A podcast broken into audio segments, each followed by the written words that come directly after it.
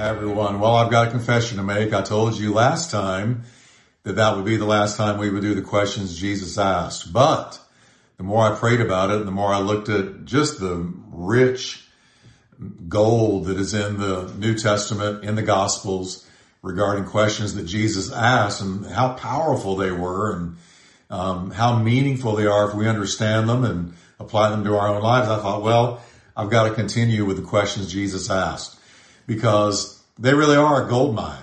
And so tonight we're just going to keep on going. And uh, I, we've had a lot of viewers, a lot of people watching this series on Wednesday nights. And so while we're still not meeting in the building, then uh, and only online, then I'm going to continue with uh, just series like this, uh, which I would do if I were there. And so tonight we're going to look at three more questions, and I really believe they're going to bless you. So let's just take them one at a time. And uh, the first one is one that I've always wondered about, and that people have wondered about. Well, since Jesus died on the cross, here's the question. You'll recognize it when Jesus said, my God, my God, why have you forsaken me? You know the question. Now, if you look at Matthew 27 verses 45 through 50, we have the incredibly gripping drama of Jesus uh, being crucified. It's, it's hard for me to read. I've read it, you know, all these years since I became a Christian. I've read it hundreds of times, but it's difficult every time because of what Jesus went through. But Matthew 27, 45 to 50 records the three hours in which darkness came upon the earth. And it was a spiritual darkness that Jesus faced on the cross. Never have there been three hours like these three hours in the history of the world. Because this is the defining moment when everything the Old Testament anticipated and pointed towards is now being fulfilled all the way back to Genesis 3:15 when God predicted the first prophecy in the Bible when God told the devil, I'm going to raise up somebody from the seed of the woman and he's going to bruise your head. Well, now jumping ahead in time, thousands of years, here finally is God's ultimate sacrificed lamb, Jesus Christ, hanging on the cross. He is taking upon himself the sins of the world. Uh, the crowd that had yelled out Hosanna, Hosanna and celebrated him just days before when he entered Jerusalem on a donkey are now saying, crucify him, crucify him as he uh, is taken to the cross. And now they're jeering at him, mocking him as he hangs on the cross. Now, Theologians through the ages have pondered Jesus' question because it's, it's, it's a question that you gotta wonder about because we know Jesus never sinned. We know that never one time did he ever have to say, Oh, Father, forgive me. I shouldn't have done that, thought that, gone there, uh, said that. Father, forgive me. He never did because he made him who knew no sin to be sin for us that we might be made the righteousness of God in him. So Jesus never sinned. So why would he say to God, my God, my God, why have you forsaken me? So theologically, it poses a problem. And so I'm going to give you three possibilities and probably, I think I'm just going to go on and suggest that it was a combination of all three of these things.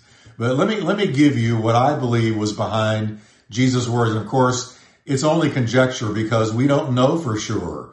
None of the apostles ever wrote down definitively what Jesus meant by those words. Nothing. So, um, let me just give you some possibilities. First, his great bodily sufferings on the cross, greatly aggravated by his previous scourging. Remember, he received 39 lashes across his back with a cat of nine tails. I think you and I, if we got even one of those, it would take us to the ground. But Jesus was whipped 39 times across his bare back. And so that scourging led up to his crucifixion. It happened before his crucifixion. And there was no sympathy from the crowd. as I've already mentioned, the same crowd that had hosannaed him days before were now turned against him. And they were reviling him, mocking him, making fun of him, um, jeering at him. So this combination of intense, exquisite suffering that you and I will never know. We, we can't imagine what Jesus was experiencing. A person like this, now remember he was all God, all man, all man, all God. Keeping that in mind, which part called out and said, my God, my God, why have you forsaken me? I think just the manhood of Jesus, the suffering man. Behold the man. Behold the Lamb of God who takes away the sin of the world. His suffering as a human being. I think that part of him cried out and said, my God, my God, why have you forsaken me? He wasn't expressing doubt in God's care. He was just experiencing exquisite, extreme suffering. And then he himself said that this was the power of darkness. He said the enemy of this world, the prince of this world is coming. And, and, and, and he also said, this is, this is your hour. He said to the Roman soldiers, this is your hour and the power of darkness. So it was the time when his enemies, including the Jews and the devil himself, uh, were were allowed by God to do their utmost because he was our sacrifice lamb. God allowed this. Indeed, he orchestrated the sacrifice of his son. We can't imagine this, comprehend it. If we sat here for a thousand years, we would never fully grasp it. But that's what God did. And this was when the enemy was bruising his heel. Remember in Genesis 3.15, God said that out of the seed of the woman would come somebody who would deal a death blow to Satan's head. But he also said to the devil, you will bruise his heel. Well, this was the bruising of his heel. And he says, my God, my God, why have you forsaken me? Part of, part of that utterance was due to the fact that the devil was afflicting him at this point bruising, as it were, his heel. And then lastly, Isaiah tells us in Isaiah 53 verses 4 and 5 that Jesus bore our griefs and carried our sorrows. He was wounded for our transgressions, bruised for our iniquities, um, that the chastisement of our peace was upon him. In other words, the chastisement he received necessary for us to have the peace of God was upon him. And with his stripes, we were healed.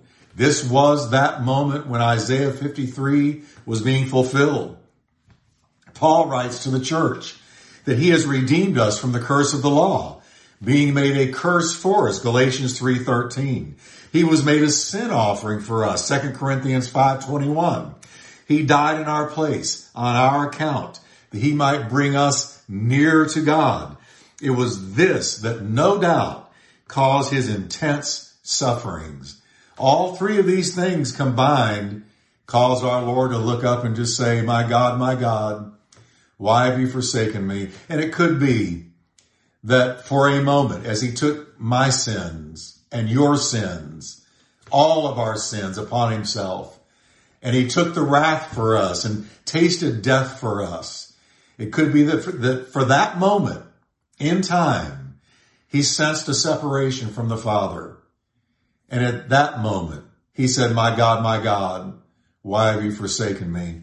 So the summary, what we get from this question is that Jesus suffered and bled and died in our place. So we can only agree with the writer of Hebrews in light of everything Jesus did. How shall we escape if we neglect such a great salvation? Dear friends, tonight I want you to know Jesus suffered exquisitely on that cross.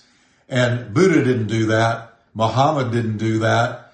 No other man in the history of the world has ever done that for us or could have done that for us. Jesus was born to die. He came to the earth to deliver us from the power of sin, the consequences of sin, from a certain hell to a gorgeous and glorious heaven. Jesus died on that cross of shame and pain so that you and I would not experience the wrath of God. And thank God he did that. As I've already quoted, it says in the Bible that he made him, that is, he being God, made him, Jesus, who knew no sin ever, to become sin for us on that tree, that we might be made the righteousness of God in him. Where would we be without him? I can't even think about it. I don't even want to consider it. I've, I've many times sat down and thought, where would Jeff Wickwire be? Where would so many people I know, where would we be if it had not been for the death of Jesus Christ on the cross and the glorious power that is in the gospel of Christ when we hear that gospel? That God so loved the world, he gave his only begotten son that whoever believes on him would not perish but have everlasting life. Thank God that Jesus uh, died on the cross. He did suffer intensely, but praise God on the third day he got up again from the dead and he has now been taken back to heaven. He has ascended back to glory and God has given the one who suffered for us a name that is above every name that is in heaven, on earth, or under the earth. And he has glorified him. And thank God he's the soon coming King of Kings and Lord of Lords. And I believe that all the church ought to be looking up right now uh, and lifting up our heads because surely our redemption draws nigh. Thank God for Jesus on the cross. Thank you, Lord, that when you said, my God, my God, why have you forsaken me? You were taking my sin, our sins, onto yourself and feeling the wrath that would have come upon us. And thank you, Jesus. You went all the way to the cross and died for us and rose from the dead for our justification in Jesus' name. Amen. That's a powerful question. And now let's go to a second question. Uh, very different, but it's the, the scenario that I'm about to read is also during the time of Jesus' crucifixion. Here's a question that maybe you've read and thought, what did Jesus mean by that? I know that I have before. And so I'll tell you the context after I read it. But the question is found in Luke chapter 23 verse 31. Here it is.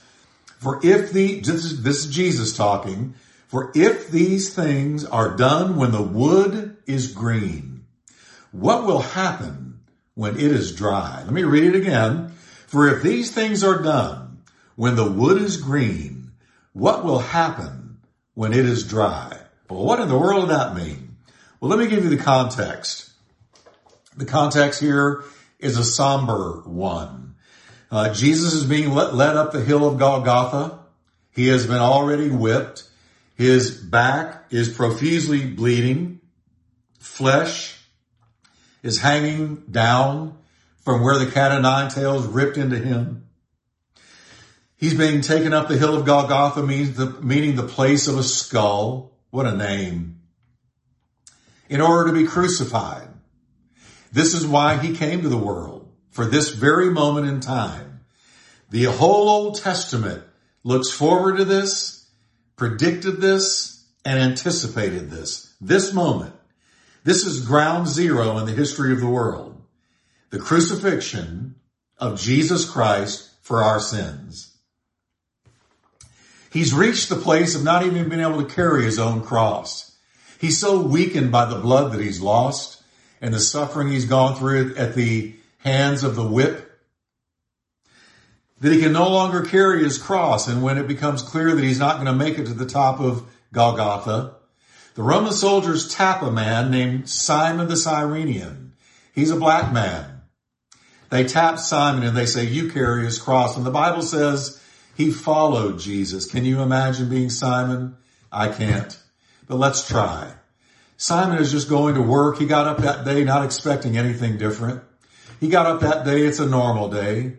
He probably kissed his wife goodbye, said goodbye to the kids and left that, that day to, to go and just do the business the, that he usually does. It's, it's a normal, typical, everyday day. And yet, as he walks along, he sees a crowd and he doesn't know what the crowd is all about. So he draws close and he sees a crucifixion scene. There's a, a bigger crowd, however, than normal. It's an intensely emotional crowd. So Simon draws even closer. And Simon looks and he sees a man. He sees this man has been whipped. He sees him struggling to carry his cross. He sees some women around this man who are weeping and crying and wailing. He sees other people crying out that he ought to be crucified. He sees a lot of religious leaders that are not normally attending crucifixions. And he wonders what that's about. So he draws a little bit closer. Curiosity has gotten the best of him. And as he looks, he sees that the man has dropped the cross. He can't continue. And right about then, a Roman guard or a Roman soldier spots Simon peering at this scene. And he calls to him, motions to him. And Roman law says that whatever the Roman soldiers tell you to do, you've got to do it.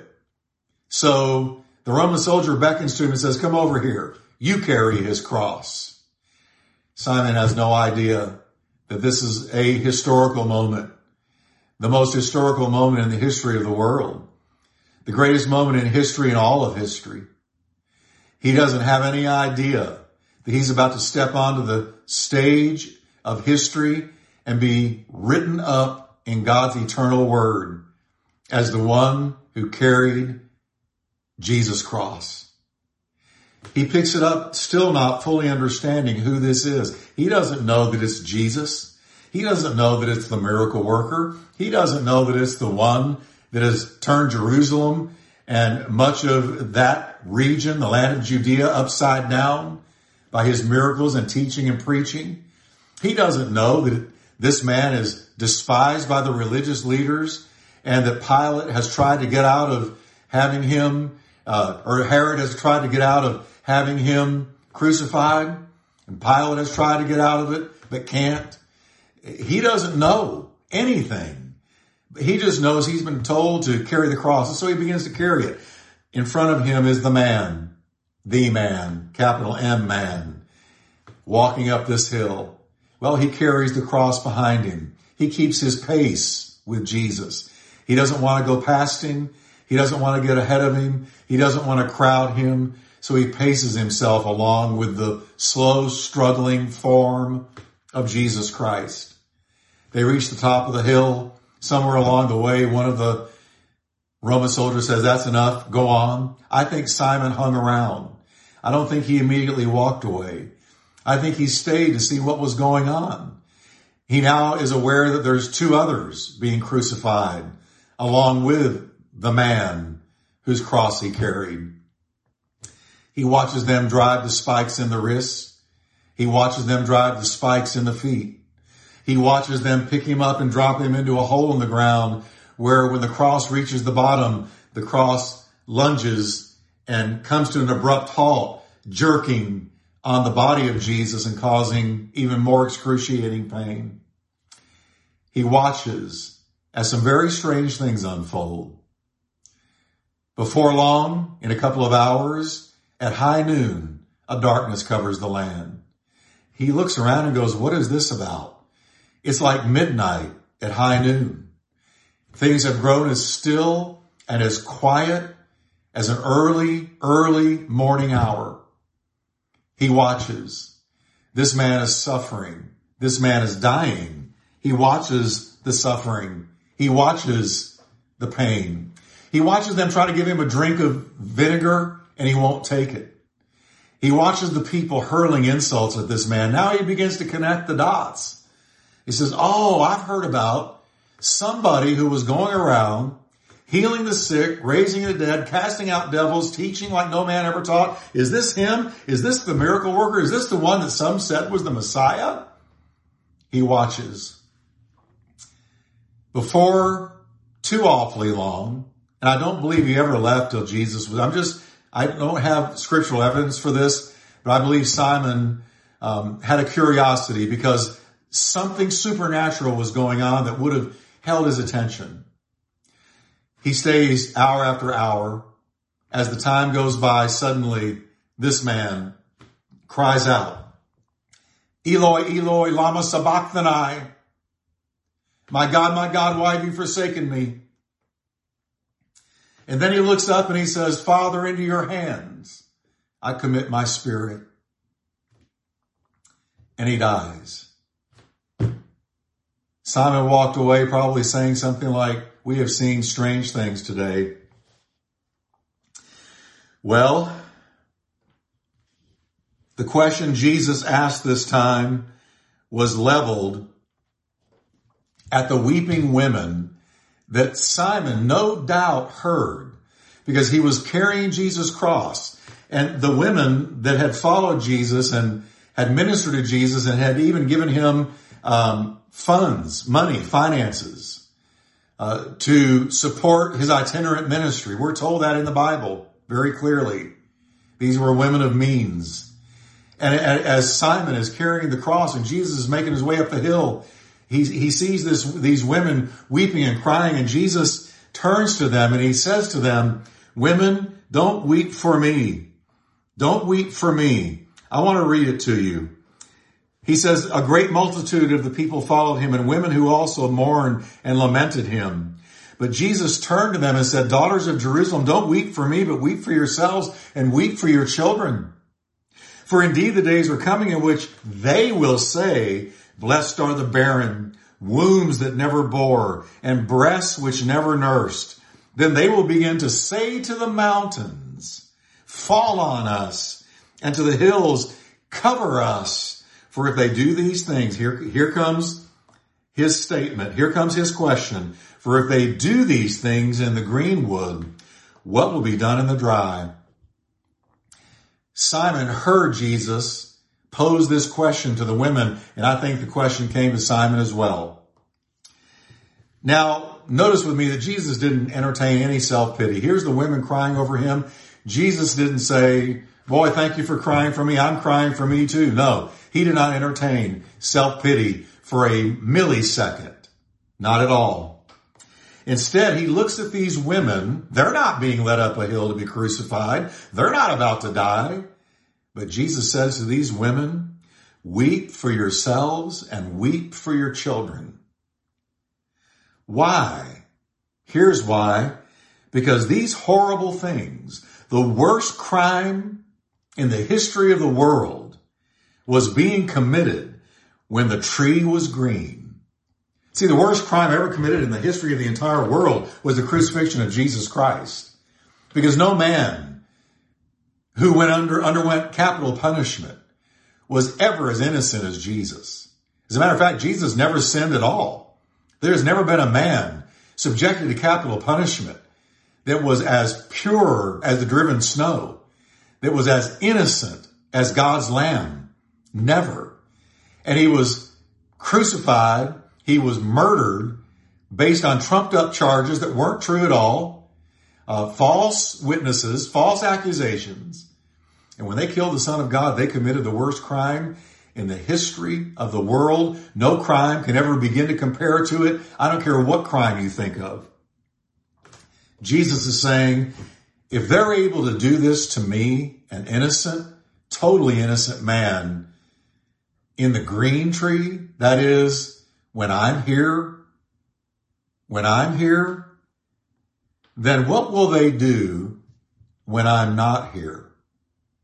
What will they do when my teaching isn't here, when my presence isn't here, when, when I, as a restrainer, am not here? This is the green tree. They're doing this with me standing right in their midst. What are they capable of when I'm no longer here? What are they capable of?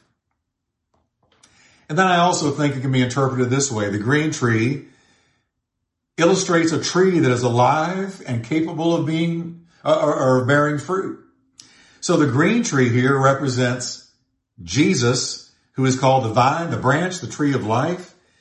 He's saying, if they do this to me, if they're doing this to me, a man that has done nothing wrong, a man who has never sinned, what will they do to dry wood?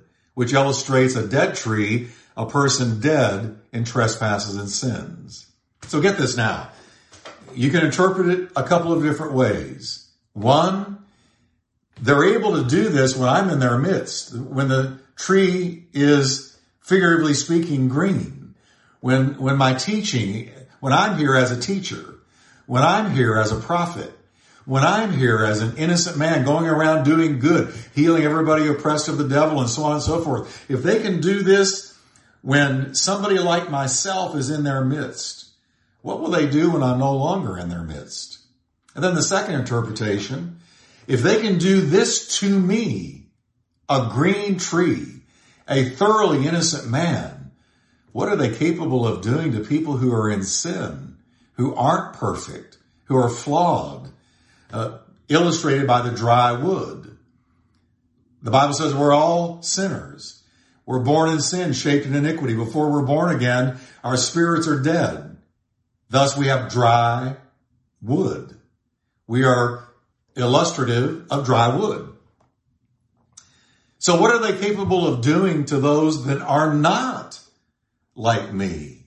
Well, I believe that Jesus was pointing down the tunnel of time to just a few decades from then when the Roman soldiers, the same soldiers, the same army that crucified him along with the Jewish religious leaders, the same Roman army that did this to the green tree, surrounded Jerusalem.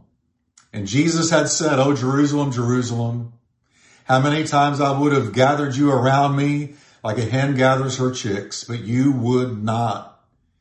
He had looked and he had said, uh, when you see Jerusalem surrounded by armies, know that the desolation is near. And he told his followers, if you're in Jerusalem when this happens, flee to the mountains. Don't even go down to get the stuff out of your house. When the Roman soldiers, when you see Jerusalem surrounded by an army, get out of town.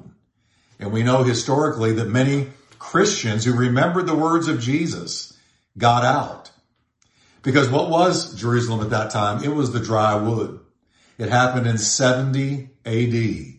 Jesus died around 33.5 AD. Just a few years later, a few decades later, they surrounded Jerusalem just like he said, and they invaded it and they slaughtered a million Jews. It was terrible. They took, they tore the temple down like Jesus had predicted. Not one stone was left upon another. And the Jews were dispersed among the nations and did not regather again, ladies and gentlemen, until 1948, 20 centuries later. What was Jerusalem when this happened to them? They were the dry wood. If they do these things to the green tree, me, said Jesus, what will they do to the dry wood? I believe he had the destruction of Jerusalem in his mind. Not only the destruction of Jerusalem, but I think it was foremost in his thinking, the destruction of Jerusalem. That was the dry wood. And so you look at this and you go, here's the lesson from Jesus' question. If they do these things in the green tree, what will they do in the dry? Well, the lesson for us is the fallen nature of man can lead to great cruelty and should not leave us mystified when we see it. Jesus said, if they can do this to me, beat me in the back, disfigure my face, treat me cruelly, crucify me when I've done nothing wrong, then what can fallen man do to fallen man? I don't know about you, but I'm often, I, I, I see things, I see, you know, I read about the, the things you do, the, the terrible murders that take place, terrorist acts, and all the things that go on in our world. And sometimes you go, how could anybody do that? And then you got to remember the words of Jesus who said, if they can do these things to me, the green tree, what can man do to man? Fallen man, sinful man. And the question is almost anything. So that's why we need to be born again. That's why we must be transformed by a new birth. Born once, you're in sin. Born twice, you're forgiven. Born once, you're dead. Born twice, you're alive. Born once, you're blind. Born twice, you see. Born once, you're hellbound. Born twice, you're heaven bound. Born once, the devil's your father. Born twice, God's your father. So that's why Jesus said you must be born again. Such is the cruelty of the nature of fallen man. Well, let's deal with one more question. Are you ready? Here it is. Jesus asked this question. How are you to avoid being sentenced to hell? How are you to avoid being sentenced to hell? Do you know Jesus said that? Now, who did he say it to and what's the context? Well, the chapter in which this question was asked by our Lord is what might be called uh, Jesus takes the Pharisees to the woodshed chapter. Seriously, Matthew 23 is the Jesus takes the Pharisees to the woodshed chapter. The whole chapter is Jesus taking the Pharisees to the woodshed. It is Matthew 23 and Jesus holds nothing back for 39 scorching verses. He calls the Pharisees, are you ready for this? Now, as I read these things, I want you to stop and think. Was Jesus politically correct? Was he always worried about offending people? Was he always walking on glass so as not to offend somebody's sensibilities? No. Would Jesus, if he lived today, would he be politically correct? No, I assure you, he would be politically incorrect. Jesus would not allow himself to be muzzled by political correctness if he were here today. I guarantee you. So how do you know that, Jeff? Because listen to how he talked to these Pharisees. And as I read these things, it's very clear he wasn't worried about hurting their feelings or offending them. He called the Pharisees hypocrites, blind guides, sons of hell, fools, whitewashed tombs, serpents, vipers, murderers. Yikes. Yep. He called them all those things and more. That's not even all of it. Now, it's in the middle of all this castigation of the Pharisees that Jesus asked them this question. In the middle of this woodshed moment for them, he asked them this question. How are you going to avoid being sentenced to hell? Now, we note here some really important things. First of all, Jesus clearly identifies a place called hell. I don't know why it's a controversy these days, whether or not Jesus really taught on hell. Did he really mean it when he used the word hell? Oh yes, he meant it. And did you know that nobody taught on hell more than Jesus in the entire word of God? Nobody. He wants the Pharisees to ask themselves how they're going to miss it. Now remember I told you whenever Jesus asked a question of anybody, he didn't need an answer. He already knew the answer. He used questions to teach. He used questions to bring a message. And he's using this question here. How are you going to avoid being sentenced to hell? He says to these Pharisees that he's just spent 39 verses castigating. All right? Clearly, Jesus considers hell to be very real, a terrible place and one to which men will be sentenced, because that's the word that he used. How will you Pharisees who have done all these things, have committed all this sin, your, your hypocrisy, all the things you do, uh, you're not really children of God. You're not really um, followers of Moses. If you, you know, with all of this, how are you going to avoid being sentenced? Now that speaks to a judgment coming because there's no sentencing without a judge and there's no judge without a judgment. So clearly, hell is not a concept to Jesus. It's not, it's not a myth that he's just making use of to making a point or to make a point. He's not using hell as a metaphor to bring fear to them. No. Jesus talked about hell, as I've already stated, more than anybody else in the entire Bible. Now he talked about heaven way more, thank God. But Jesus talked about hell many times. Well, the two most common words for hell, let's talk about it for a moment. And let me show you what the word hell means. Because this is the word Jesus used. The two most common words for hell are Hades and Gehenna. Now Hades was the Greek word for the realm of the dead. But Jesus used it more specifically to refer to a place of torment. You remember when he gave the illustration of the rich man that died and he woke up in Hades and his servant who had um, been outside of his gates, the dogs had licked his sores and he never had enough to eat. And the rich man died and finally the servant died and the rich man went into Hades and the servant went into Abraham's bosom. You remember the parable. But that's where Jesus used the word Hades. It was a, a place where departed souls that were not righteous would go in order to wait for the coming judgment. That's what Hades was in Jesus' teaching, okay? Now, Gehenna, on the other hand, referred to the Hinnom Valley south of Jerusalem, which centuries earlier uh, had seen child sacrifices practiced there.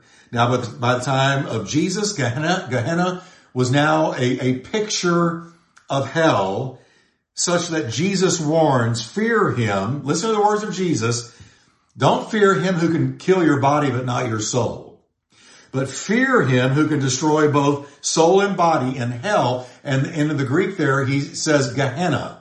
So Gehenna was a place that was always burning uh, at the edge of Jerusalem. It was like a big trash pile that was always burning. And it was where these terrible child sacrifices had taken place when they would take a child and place him, place a newborn child into the red hot arms of the idol Molech.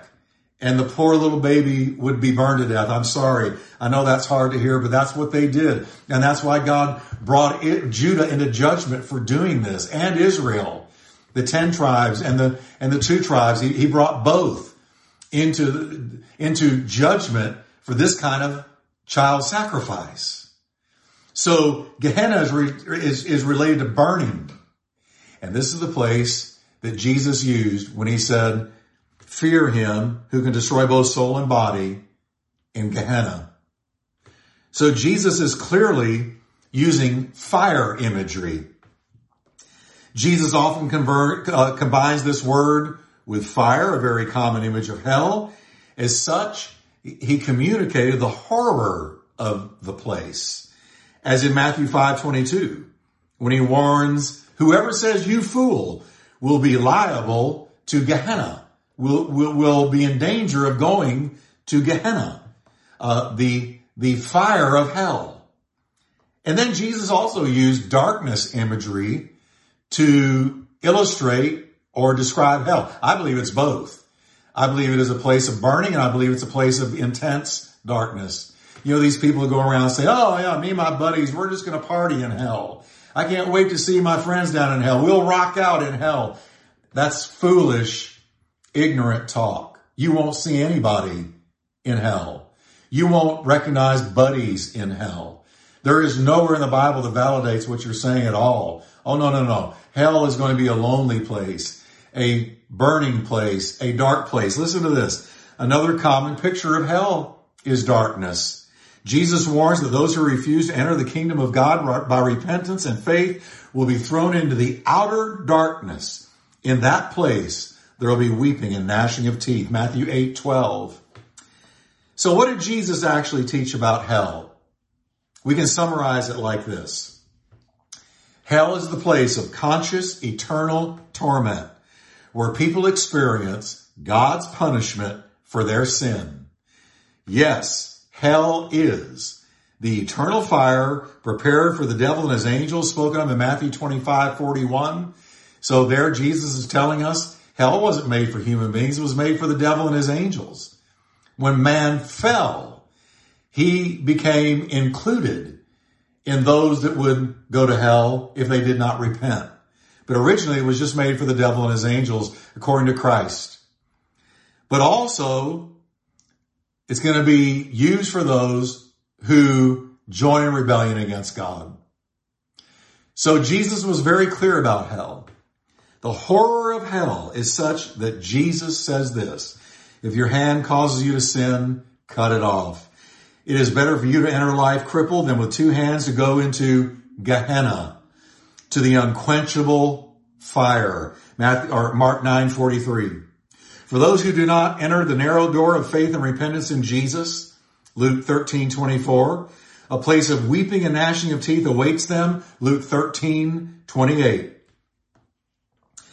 At the end of human history, everybody will appear before Jesus Christ. Did you know that? There's going to be a resurrection of everybody where he will divide humanity into sheep, those who demonstrate their faith in Jesus through their good works, and the goats, those who did not trust in Christ. The sheep will receive eternal life, while the goats will go away into everlasting punishment, truly into the place called Gehenna. Darkness, burning, separation from all presence of God. So how could the Pharisees escape hell? By placing their faith in Jesus Christ. Because Jesus offered the way out. He said to them, how will you escape being sentenced to hell? But Jesus gave us an escape. He told us how to avoid being sentenced to hell. He lived a life of perfect obedience, died a sacrificial death on the cross for our sins, rose from the death to defeat sin, death, hell, and the grave. He invites everybody to trust in him to receive eternal life rather than the eternal punishment that you will find in Gehenna if you don't repent and turn to Christ. How shall we escape if we neglect so great a salvation? Well, I hope you were blessed tonight by this series of questions, three great questions that I tell you, they spoke to me and I hope they spoke to you. And I want you to know we love you. Cindy and I love you.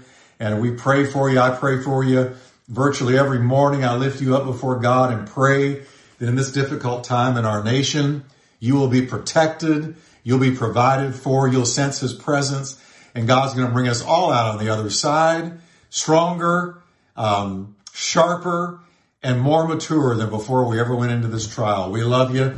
And I'll see you Sunday at either 9 or 11 for a great Sunday after Christmas message.